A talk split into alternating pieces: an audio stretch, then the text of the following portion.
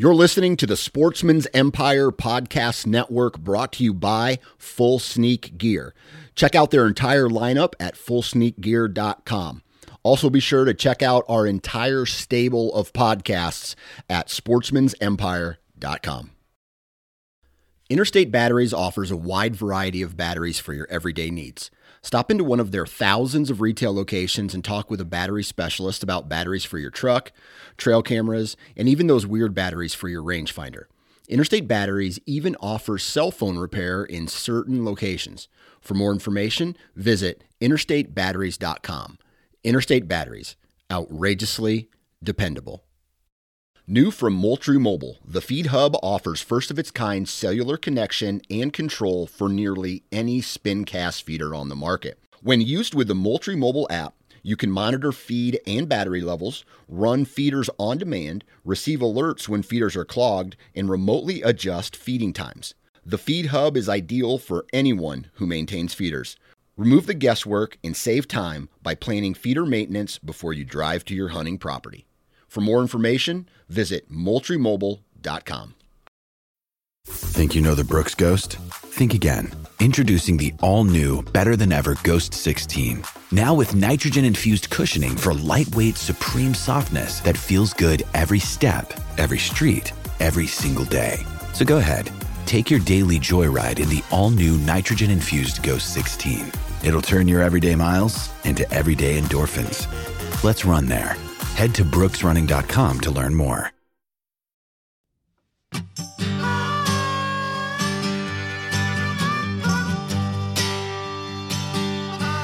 Welcome to the How to Hunt Deer podcast, which is brought to you by Tactacam. This podcast aims to educate those who are interested in becoming deer hunters, brushing up on essential skills, or maybe just adding a few new tactics to the toolkit. We cover a variety of topics that will help you be more confident and successful in the field while you're hunting deer. Thank you so much for tuning in this week. Man, this has been a big week in the life of many deer hunters. Gun seasons are open now pretty much around the country. That means more people are out enjoying the great outdoors, tagging deer. Uh, enjoying deer camp and uh, man, just doing what it's all about. Some of my favorite memories as a kid are when we would go up to deer camp in later November, right around the Thanksgiving time frame, and we'd spend a couple of days chasing deer around with our rifles.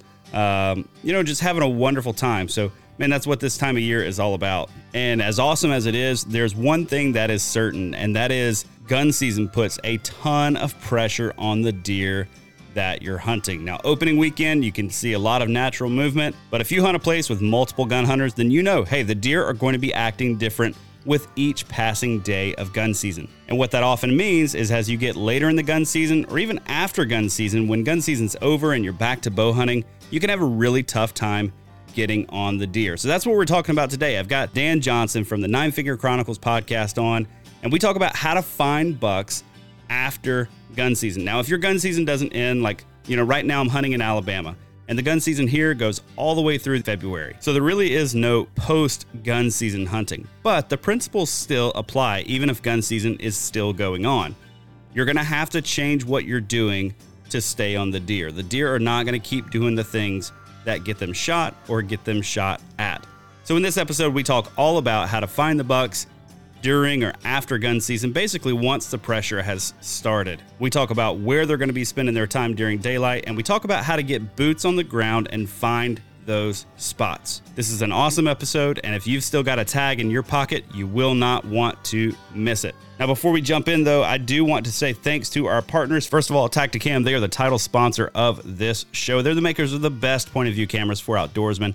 They've got their new 6.0 and Solo Extreme cameras that will help you capture your memories from the field so that you can relive them like you're back in the moment and so that you can share them with family and friends. Their new 6.0 camera features 4K 60 frame per second footage, up to 8x zoom, a touchscreen display, and one touch operation. And all of this comes in a compact, durable, waterproof housing. With gun seasons in full swing, one of their products that I would encourage you to go check out right now is their FTS system. What the FTS system allows you to do is film through the scope on your rifle, shotgun, or muzzle loader. Essentially, it turns your scope into a camera lens.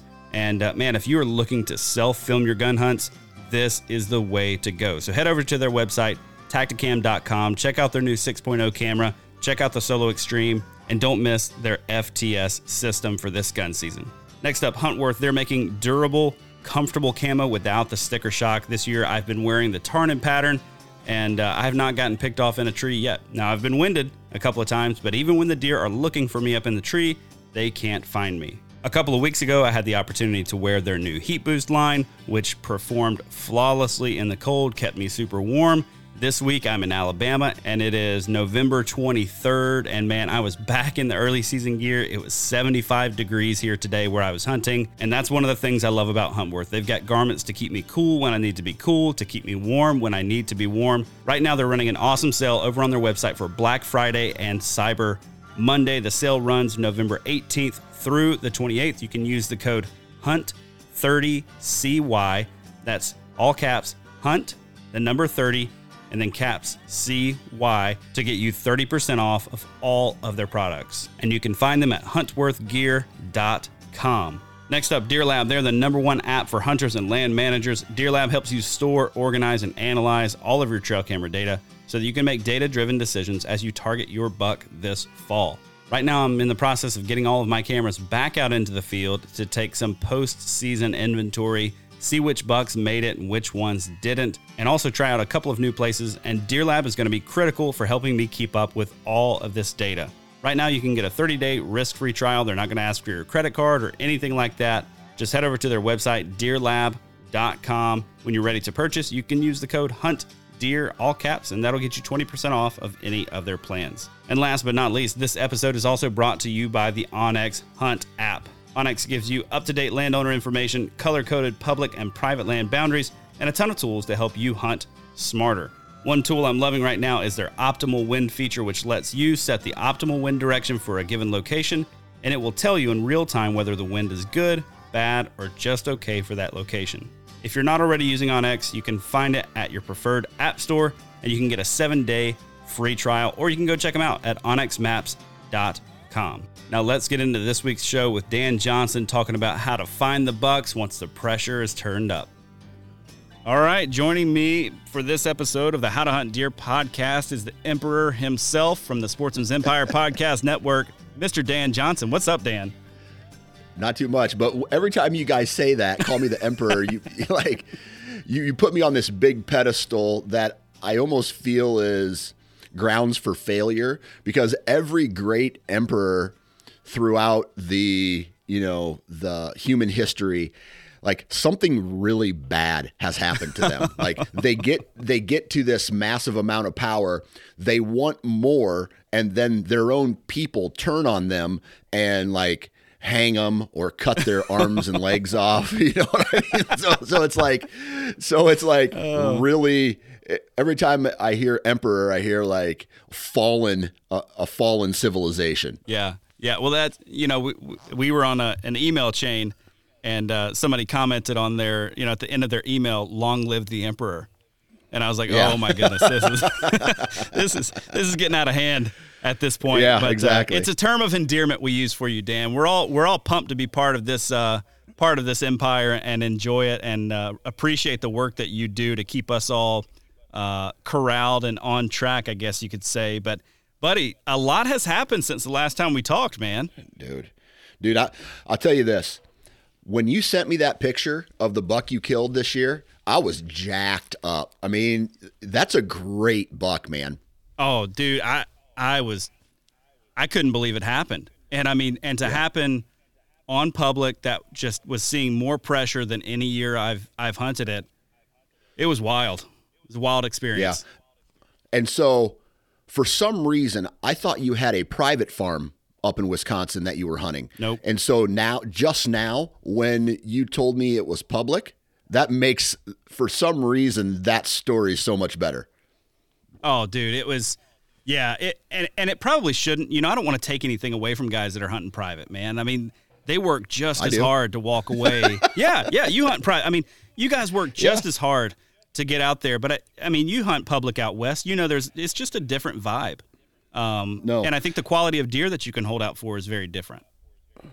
Yeah, and dude, I will say it. I will like I in in the state of Iowa.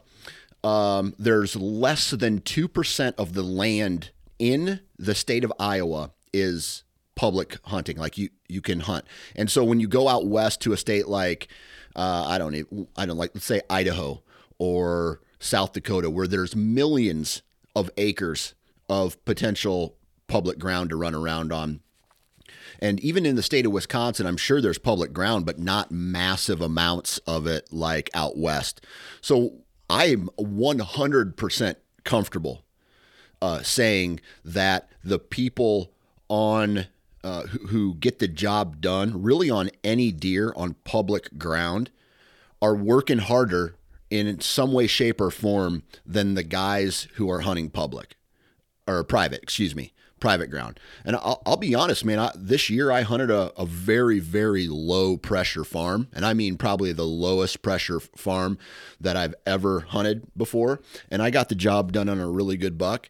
But you take, you take that, you take me out of that environment and you put me into a different environment that's a very high pressured public land type setting number one you have to you have to train yourself how to hunt different right? You have yeah. to and i've been there i've i've been there before. I've been on the um the you know some of the farms are are pretty much public on in some of the they're private farms but they're pretty much public i mean if yep. you went knocked on the door the landowner would probably give you permission and i ended up losing that farm but i mean there was on 100 acres there was probably five other bow hunters that wow. i was trying to you know jockey position with so you're having to put up with all these extra i don't know extra things that you don't have on a piece of low pressure private, right? Yeah. And so you just have to be fine. You have to be very fine tuned into in your approach. I, I you know, like, man, I, I'll be honest. In the past, I've gotten away with some things just because it's low pressure public or private, and mm. so I can have real aggressive, um, real aggressive access routes, real aggressive, um, you know, stand locations, cutting the wind really hard, and I can get away with that. I think on some of some places where there's a higher pressure on on public, you wouldn't be able to get away with that. And so uh, that was a rant just now. So what I'm what I'm what I want to say is just the fact that you got it done on that caliber of deer on public land is, is amazing. Yeah, thanks, man. I, I appreciate that. It was it was quite an adventure, and it it turned out to be a buck that I mean, when I shot him, I, had, I I didn't know how big he was really. I just knew he was a deer I'd be happy with. And then the yeah. the taxidermist throws a tape on him and he goes 140, and I was like, okay, that, I'll I'll take yeah. that. I'm happy with that. Um, yes, yes. So, but dude, you got it done too. Yeah, yeah. I was uh I was pretty happy, and you know, barring the whole strategy, you know, the the conversation about strategy, I like I I got access to a brand new farm this this summer late in the summer like late October and so after I got access to it I um the next weekend I went out there and I started setting up a whole bunch of trail cameras, uh, did a little bit of scouting, and I uh, eventually I um, put a cell cam up there.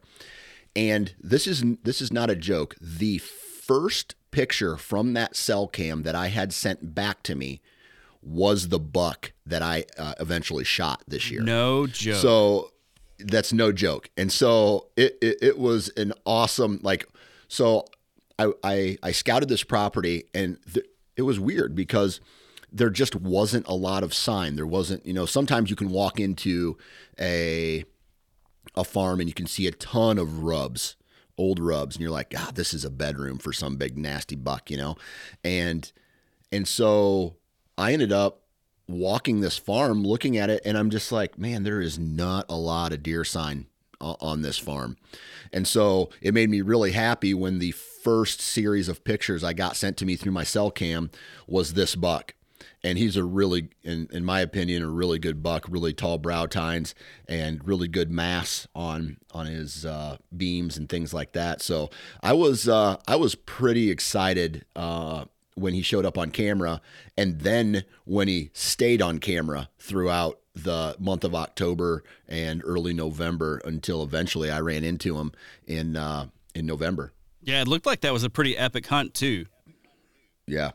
Yeah, I I I got a, like I got lucky uh, really because my arrow my my arrow fell out of my bow. So as he's ten yards in front of me, I had to take another arrow out of my quiver, get it nocked again, and then go and and try to draw back on this deer without spooking him again. And so Jeez. so eventually he didn't he didn't run.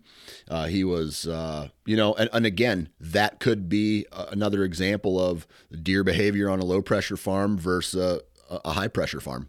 Well, dude, when I saw your story, you led with, you know, I can't believe it. There was a buck right here, and my my arrow hit the dirt right in front of him, kind of thing. And I was yeah. like, oh my gosh, did he get away? And then it turned out you actually yeah. got an arrow in him. I'm like, oh my good, like the redemption story. you know, I, right, I was like, right. like the look on your face, I couldn't tell if you were excited or if it was like disappointment. You know, and I was yeah. like, oh man, it, what it happened? One, yeah, it was one of those things where you really uh, did. So I'm looking at the skull cap and the antlers of this buck right now, and I'm still it almost it, like it hasn't absorbed that I actually got away with what I got away with. And so uh, you know, long story short, uh, um, when when he when that arrow hit in front of him, he looked at it, then he looked at me, and then he looped around it, and then I got him broadside at 20 yards, and uh, in four more steps he would have been behind a tree. So I had to make it happen real quick, and so how fast and how awkward that whole scenario went down you know, there's sometimes when you shoot a deer, you get pumped. You're like, yeah, dead deer. Ah! And so I was just kind of still sh- disheveled from the whole encounter. Uh, and then, you know, uh, the recovery job didn't go as planned, and I had to wait overnight f- uh, to go find him. But uh, but still, it was a it was a, a, very fun hunt, and I'm looking forward to uh, getting back on there and maybe shooting a doe either later this month or uh, late season. Man, yeah. So th- this farm turned out when you got back to it, you know, around that November time frame. Did you start seeing the sign pop up then, or was it just still not a ton of sign around?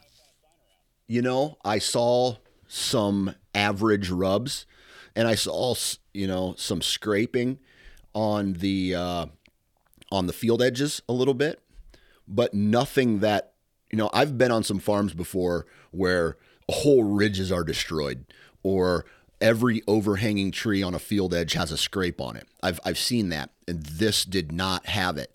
And if it wasn't for trail cameras, I don't know what I would do. Like I, I don't wow. know if I would have hunted that farm the same way because trail cameras told me a lot about what was walking around on this farm. Yeah, man. And so yeah. Tell me a little bit about this buck because the okay, you mentioned like hey man, this is a huge buck and then mm-hmm. some of the pictures, I was like, yeah, that's a that's a good buck. But then I saw a picture of you holding the antlers, and I was like, dude, that's a really good buck.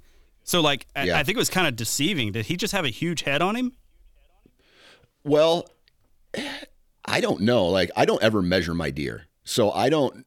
So I, I say that with an asterisk because there has been a couple deer in my uh, that are on my wall that I've measured from peer pressure from my stepdad. Um, but this buck here, I I was just curious. I'm always curious about what the inside spread is, right? So usually that's something that I measure. And this buck was 19 and a quarter um, inside spread. And then this buck also has a really good, uh, really good brow tines. And so both brow tines are just under seven inches. And so, um, so just to kind of put that into, perspective, but yes, this was a big, mature whitetail that had a, a really good body on him uh, and a really good head. I'm guessing he was. I'm I'm gonna guess a five year old if I had to guess, uh, but it could be four, right? But he's definitely like when I saw his body. I'm I'm really trying to stay away from the antlers. Like I I look at this deer, I have tons of pictures of him from the summer and into October, and I look. I, I had the ability to look at the body and say this is a, this is a, a mature buck, four year old or older. I'm guessing he is is five, and he had that big that big mature body look to him, like where he would just.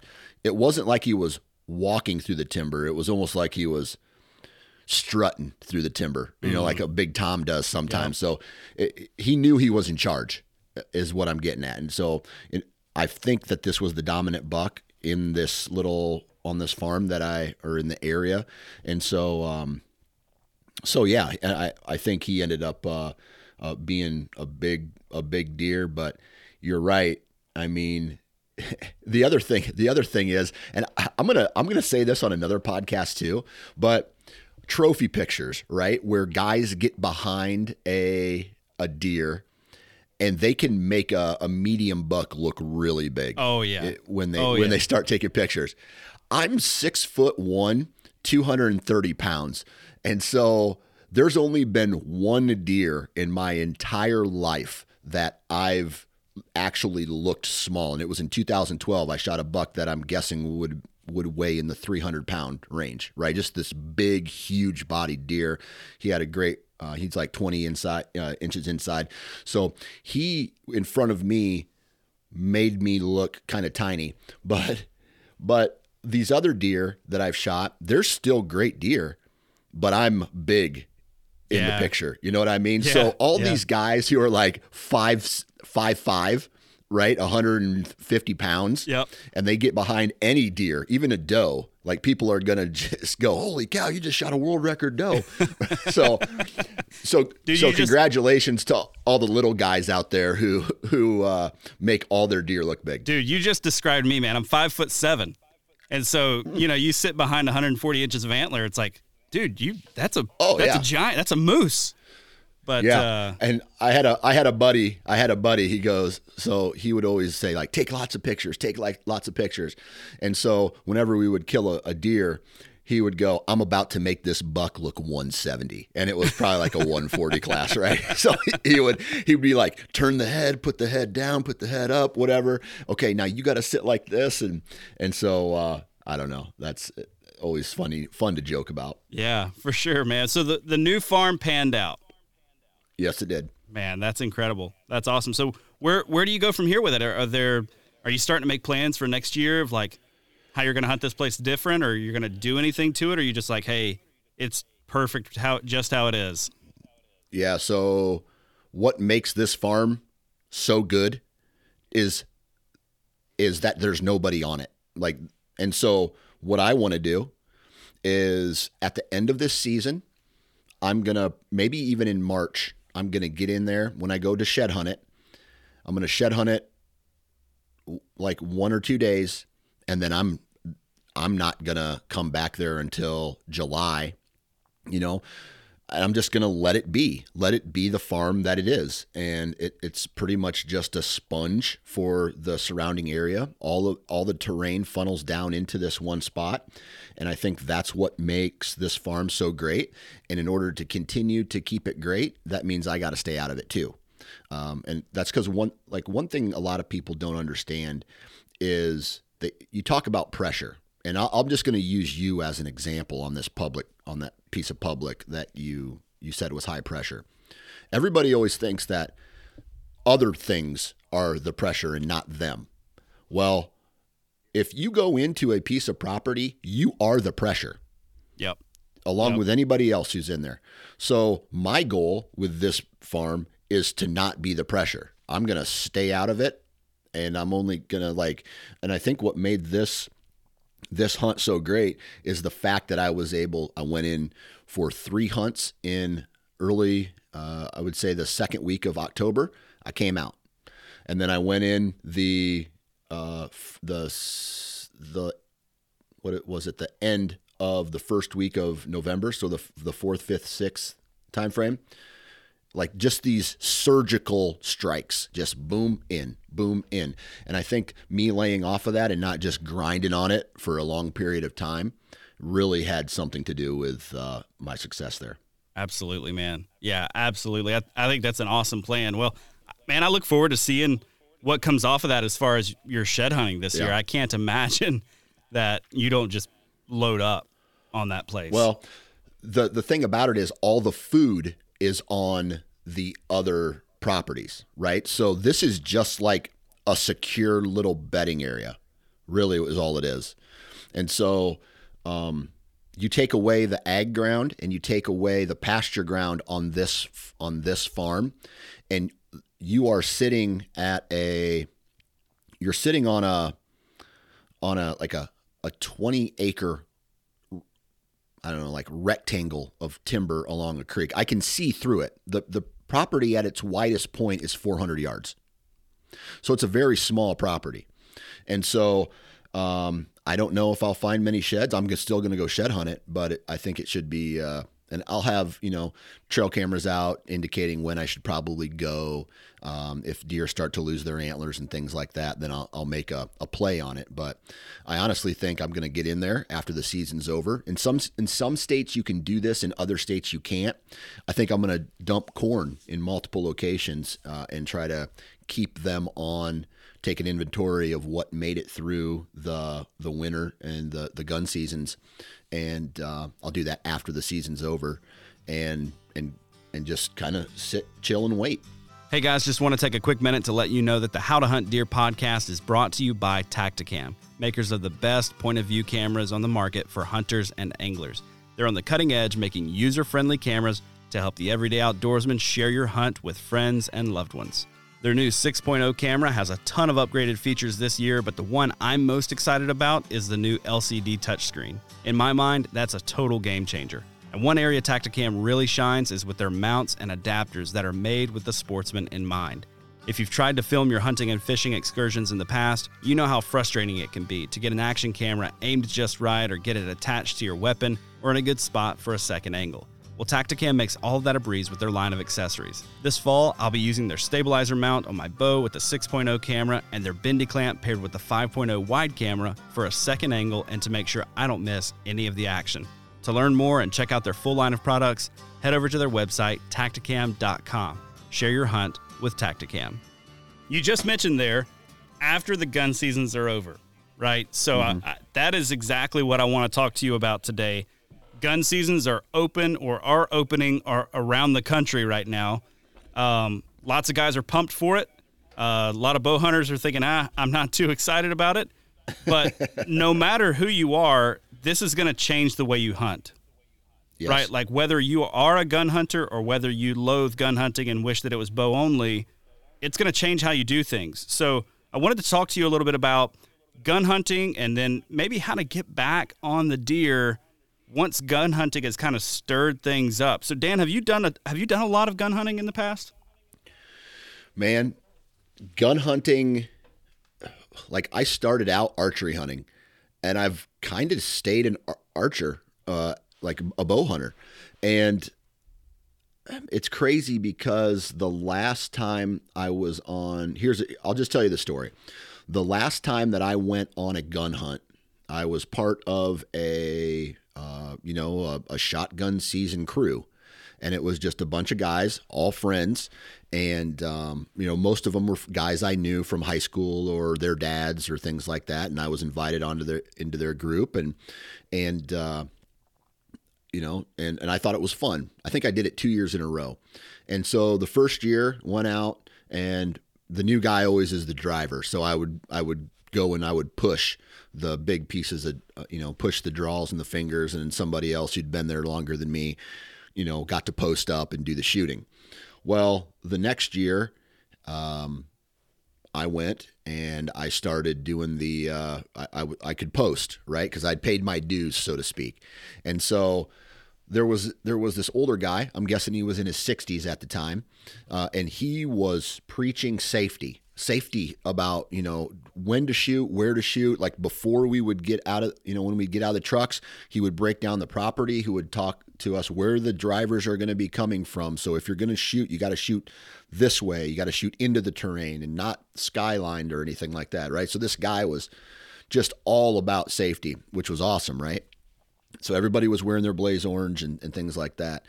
And so the that then we on that day we went on a drive and he was posting on one side of the finger i was posting on kind of the other side of this this dr- big draw that led up to a field and a really big buck came out of it and he was high ground i was low ground and so what what needed to happen is we needed to have this deer get through us eh, before we could start shooting at it. Well, he started unloading. Same guy that was preaching safety, and I had two slugs come within six. Uh, this is no joke, six feet of me. Oh, and and so I had to hit the deck, and that was the last time I ever went gun hunting. dude, I don't blame you, man. That's crazy. Yeah. Yeah. Yep. And so I I didn't grow up in a I mean, there was some gun hunting from my uncles, but they were 2 hours away, so I never really, you know, joined them. And that's when for me it just kind of all turned into archery. I really love getting close to the animals. Um and I mean, that's why I mean, I am I going to be a gun hunter in the future? Yes. I'll probably grab a muzzle loader or uh, a shotgun at some point when I when I get older. But right now, like everything I do revolves around bow hunting. Yeah, man, and that's you know, people can pass a hunter safety course and people can preach safety all day long, but dude, when when what they think is a big buck steps out or uh, the deer Yeah. that they're after steps out, like all bets are off, man. You get Yeah, in the heat of the moment. out. Yeah, yeah, it's Yeah. it's way too common that guys just totally black out. I was I heard a thing the other day where um, some game wardens had put up a fake deer, and a guy is shooting at the deer from the road. The game wardens go up to him, arrest the guy, you know, bring him into the office, and then once he's booked and everything, they're, he's like, "Hey, we got to go back and get that deer." Like he still hadn't put it together in his mind that this deer was so a robot two times in a row.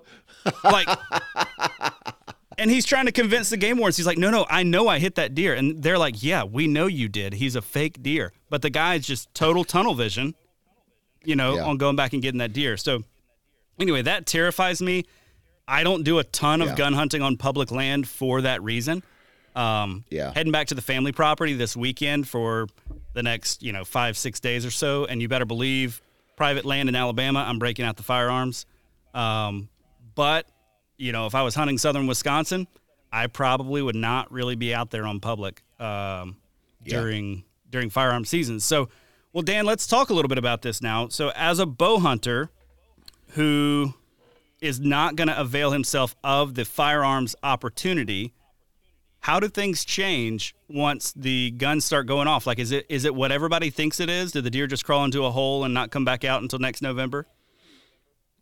Uh, kind of. No, you know, in certain spots, yeah.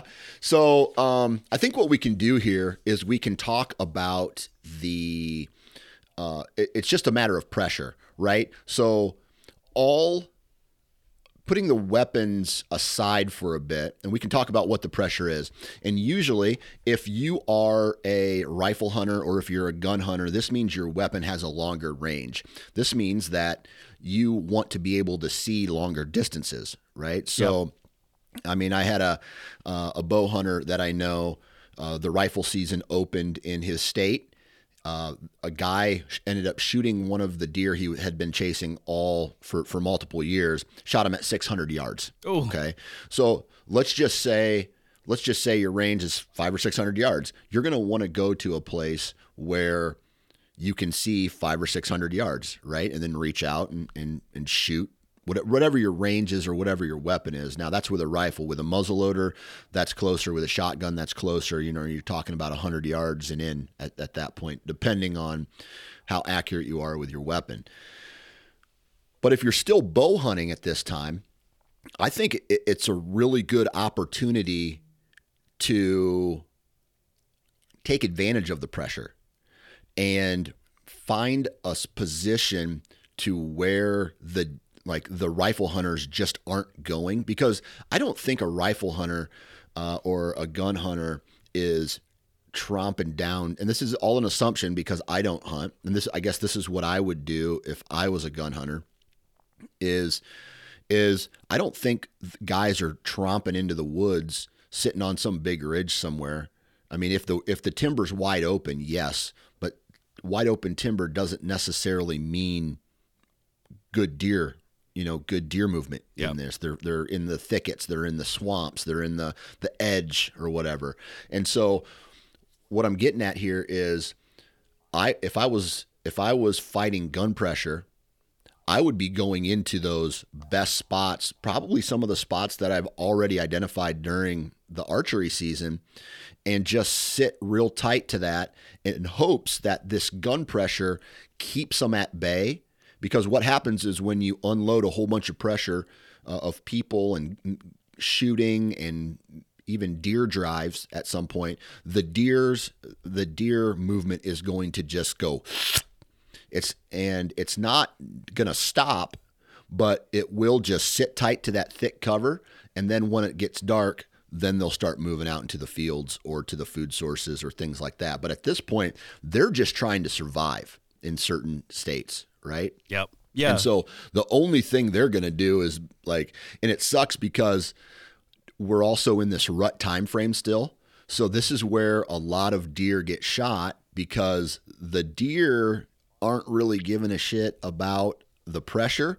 All they want to do is breed, right? Now the does, that's a different story. They're they're wanting to survive. The bucks are thinking we want to breed, and then um, that's how a lot of deer get shot this time of year. But if you're having if you're having problems trying to locate deer, then you get into these thickets. Then you get into the the swamps and the the edges and the uh, the river bottoms where you find the big the the thickest cover for this time of year, and that's where I'm I would assume a majority of the deer are going to be hanging out just from a pressure standpoint. Yeah, man, you, you touched on something there with the, um, you know, the Bucks are still kind of on the the tail end of a lot of that chasing and seeking that they're wanting to do as a lot of these firearm yeah. seasons come into play in the state of Wisconsin, you can look at the deer harvest data from opening weekend and on the years where it is early uh, so the the weekend change I mean the date changes obviously every year but on the week mm-hmm. on the years that that weekend falls earlier and deer season you know the gun season comes in earlier the harvest is like way higher and then every right. year as it gets later and later it's a little bit worse a little bit worse a little bit worse until finally it comes back and resets and it's an early yeah. gun season again, and then boom, the, you know they're catching really a lot of the tail end of that rut activity, but right. everyone kind of agrees like this shuts it down pretty quick. Like, like yeah. it, you know, I've heard yeah. people say before, gun season just turns the rut off pretty much, and it, and it doesn't. You know, we know it doesn't do that, but a lot of that activity is going to be happening at night. So, Dan, I'm curious as you're thinking about where these deer are. Like, let's say some of these spots that you you know, found earlier in the year are just not holding the concentrations of deer either during or after a firearm season. How are you going to go back to the drawing board and relocate? Like, what's that process going to look like for you? It's, you know, and, and with this being the How to Hunt Deer podcast, right? Yep.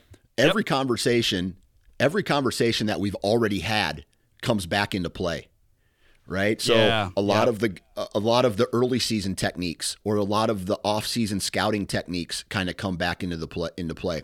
The cool thing about this time of year though is you really get an idea of what the terrain is.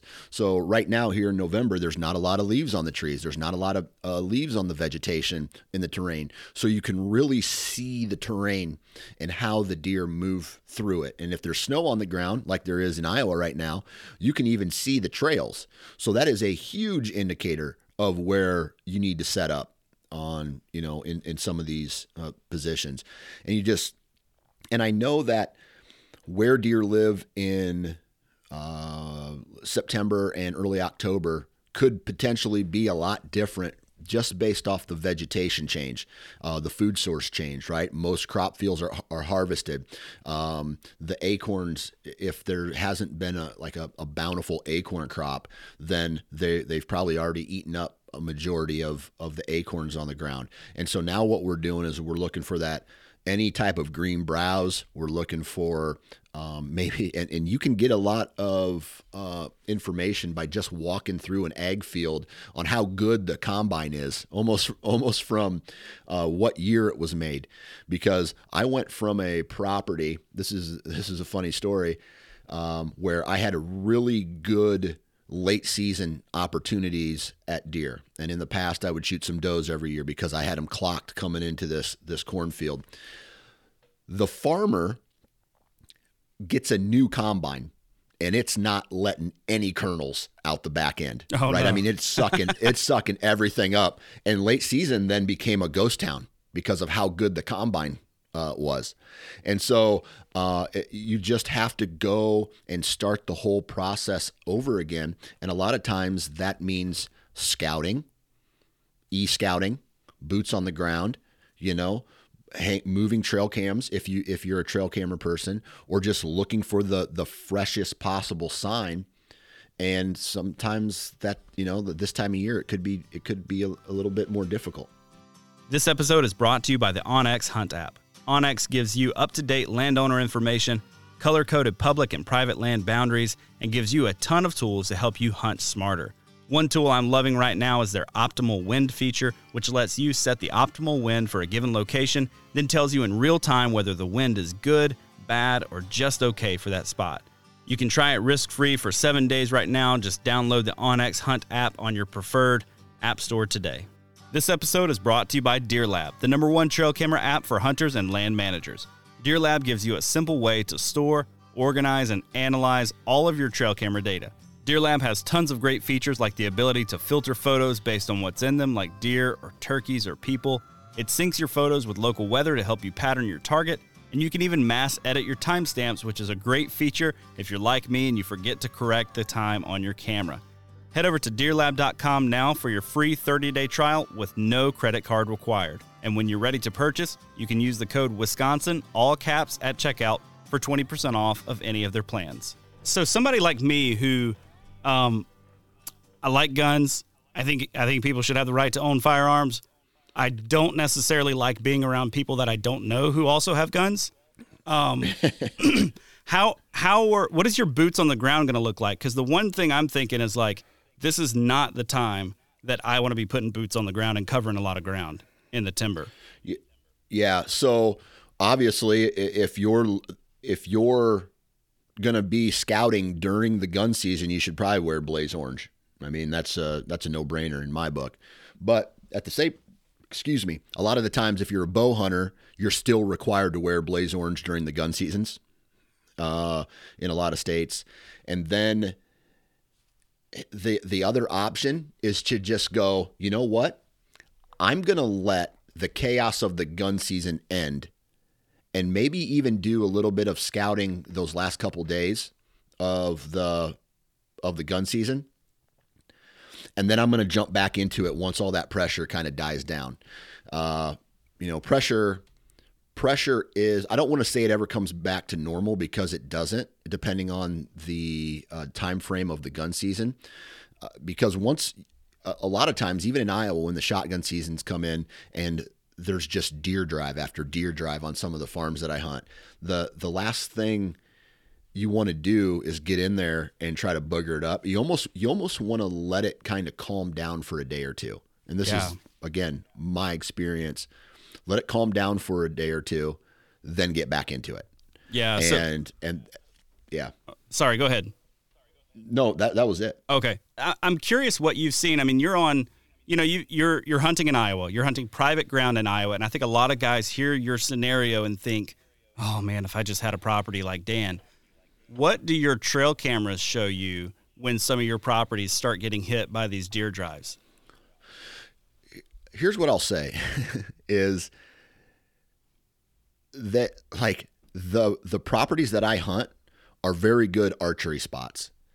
And then what we have here is just a complete relocation of the deer, deer herd come the gun season. Wow. And so these properties just get they they're driven, they're driven, they're driven.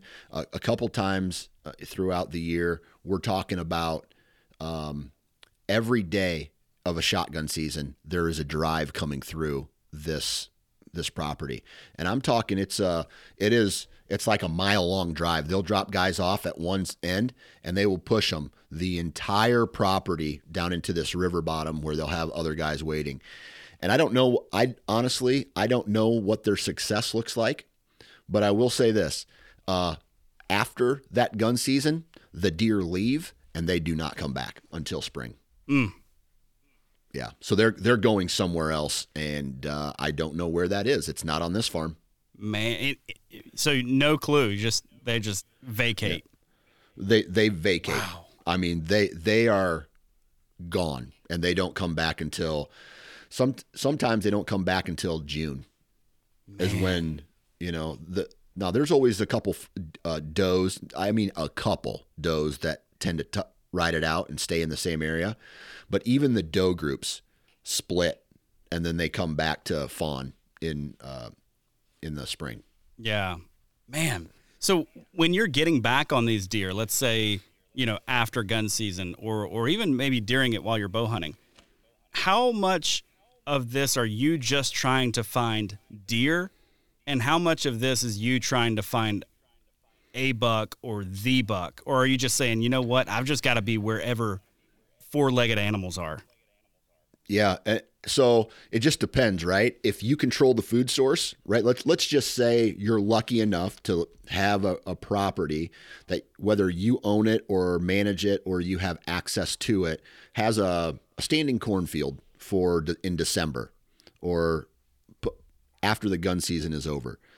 Man, there's a really good chance that once it starts getting cold, snow is on the ground. Um, even th- and that's this is Midwestern talk but it could relate to different scenario, different food source down south, right? Yep. Um, I know that down south it stays greener longer. Uh, there's probably more. I don't. I don't really know because I don't hunt a lot of the south, but I'm I'm guessing there's a lot of. Uh, uh, food still available for these deer, or you live in a state where you can just put a feeder out, Yep. and and just keep keep the deer on your property that way. So in the so my experience in the Midwest is if you can if you have that standing grain, whether that's soybeans or or a food source that they're just pounding, you just get in between their bedding. At some point, you get in between their bedding and their uh, food source, and you just wait and see, or you hang a trail camera and then you come and check it, you know, every couple days if you can drive up to it or something like that, and you'll get a good idea of of what deer are in the area.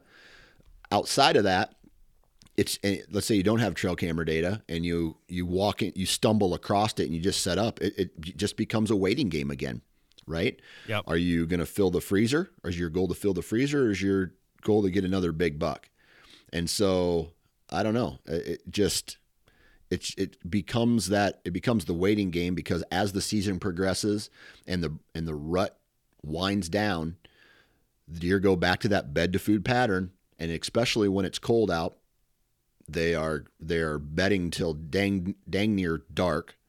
And then they're coming in and and uh, they're eating all night. And then they're usually cruising back to their bed right at right at first light in the morning and then they they try to find a warm spot where they're going to be chilling all day long and uh, that's you know that's where they're at Yeah, man, and I would highly recommend like if you're hunting this time of year post gun season, like fill that freezer up. You know, don't, Yeah, I, I would right. recommend not trying to hold out for that huge buck unless you've got control of a property, control of some food. or just you have intel yeah, Intel. or, or good intel. That's be- right. yeah That's yeah. right. Yeah, very good. So, Dan, how much are you banking on any kind of secondary rutting activity when it comes to this time of year? I hear I hear some guys swear by it who are like, "Man, I'm not missing, you know, December 1st, 2nd, and 3rd. I'm going to be in the woods." And I hear other guys are like, "I've never seen anything like that." Yeah. So usually that's when Iowa's uh, that's when Iowa's shotgun seasons kick off. So I'm not in the woods to typically see it. Gotcha. But I have I have seen in the past uh, some secondary rutting activity, and that is only one time or maybe two times in a 20 year period as as a, a what I'm going to call myself a serious hunter. Like I was a hunter before that, but I didn't know anything. But once you start observing and get getting to know the deer herd and just watching how everything works, if you're banking on that, I don't think it's a good.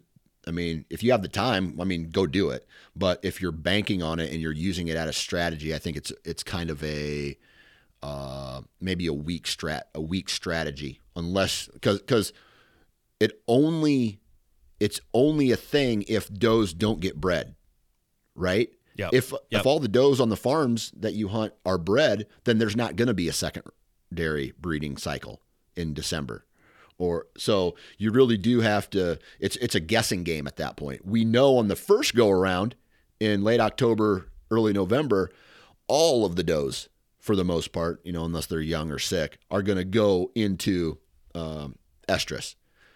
If they're all bred, we don't we don't know that. So I don't know. It, it would be hard for me to put all my eggs into that basket. Yeah, and I, I think a lot of that comes down to also where you where you hunt and what your property is like. I mean, if you're hunting, you know, some properties I think of in like Florida, Alabama, and that kind of thing that just have these, or Pennsylvania. I mean, even places in the Northeast where they have mature buck to doe ratios that are way out of whack. Way out. Yep, like, that's a great like point. Crazy out of point. whack.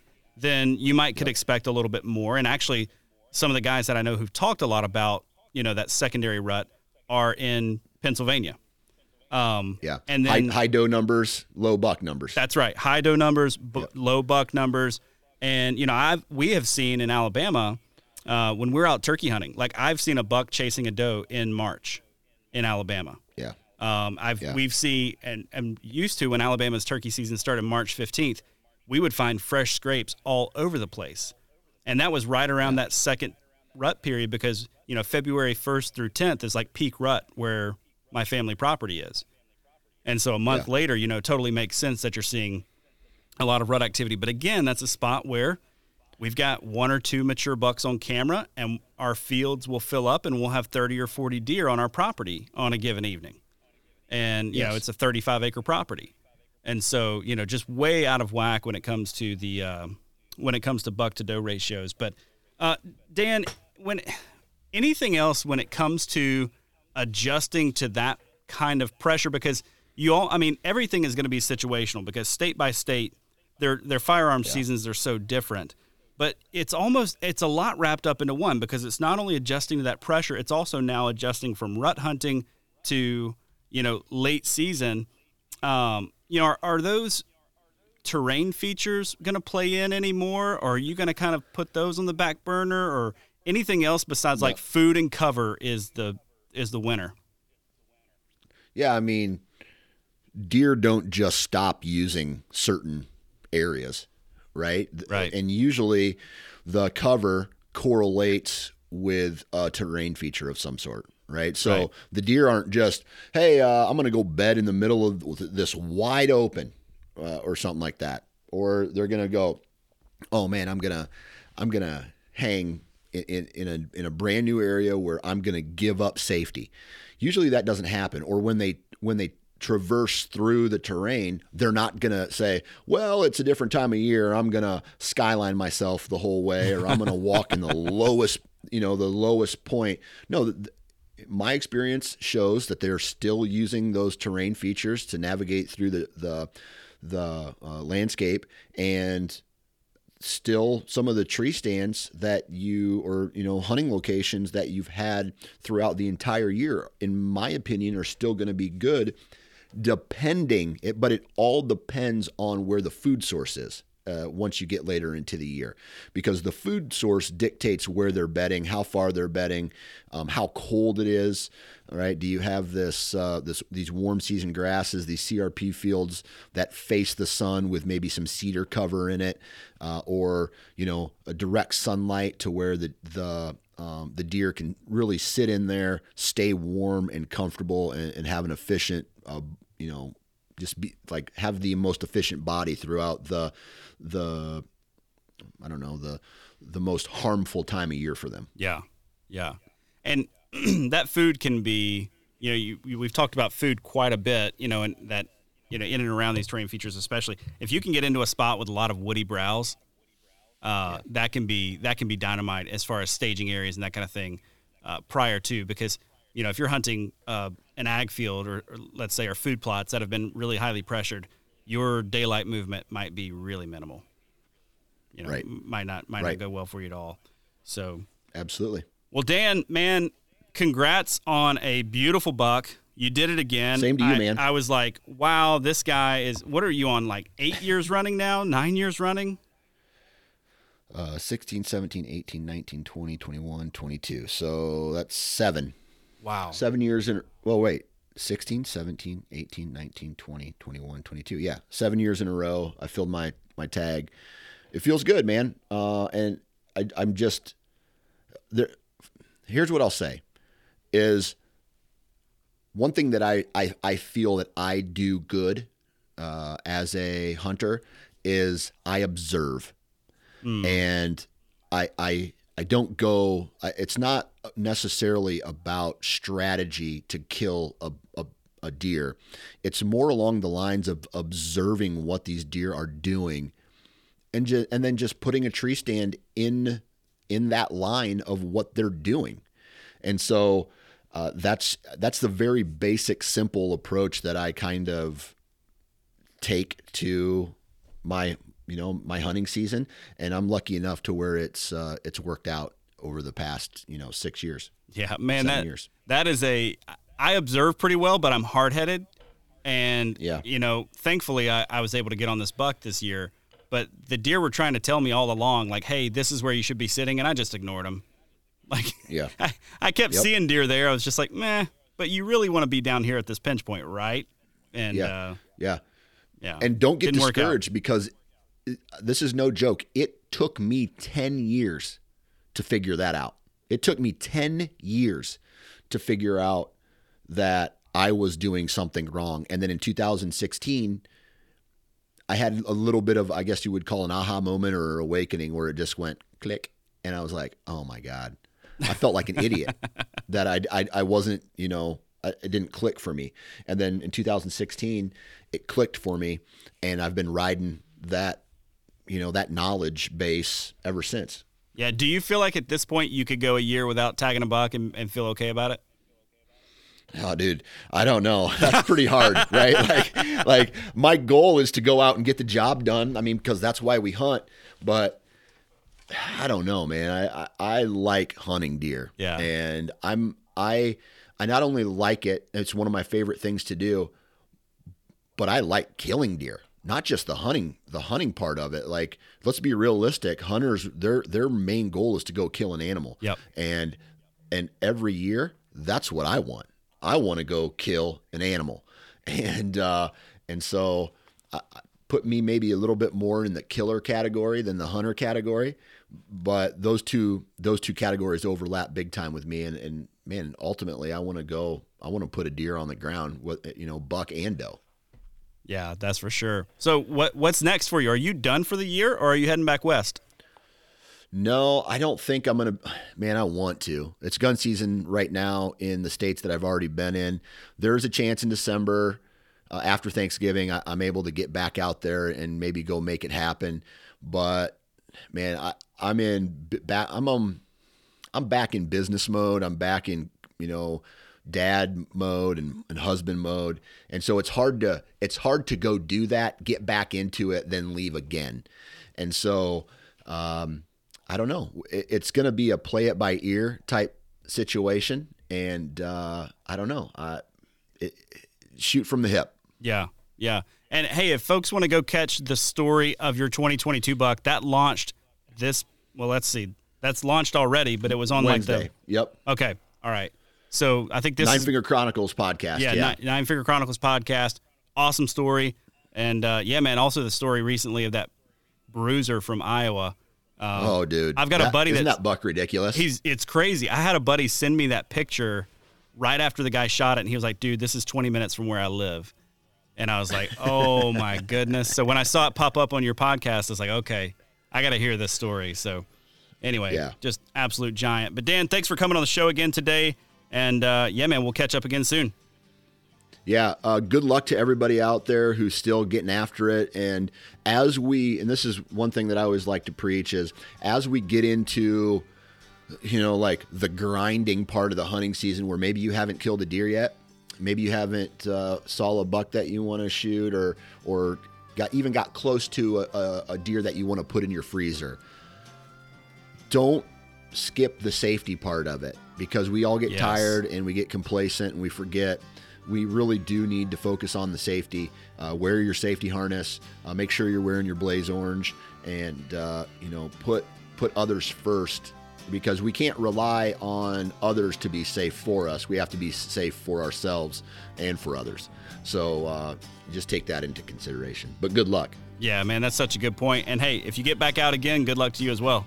That's all for this week's episode. As always, thank you so much for tuning in. If you dig this show, be sure to subscribe to this podcast wherever it is that you get your podcasts. If you could leave us a five star review, I would very much appreciate that. While you're at it, you can follow along with my outdoor adventures on Instagram at How to Hunt Deer. That's also the best way to get a hold of me, suggest topics that you want to hear, guests you want to hear from, or questions that you'd like me to explore on the show. Big thanks to our partners Tactacam, Huntworth, Deer Lab, and OnX. Please go support the brands that support this show and help me bring you great content each and every week. If you're looking for more outdoor content, check out the sportsmansempire.com where you're going to find my other podcast, The Wisconsin Sportsman, as well as a ton of other awesome outdoor podcasts.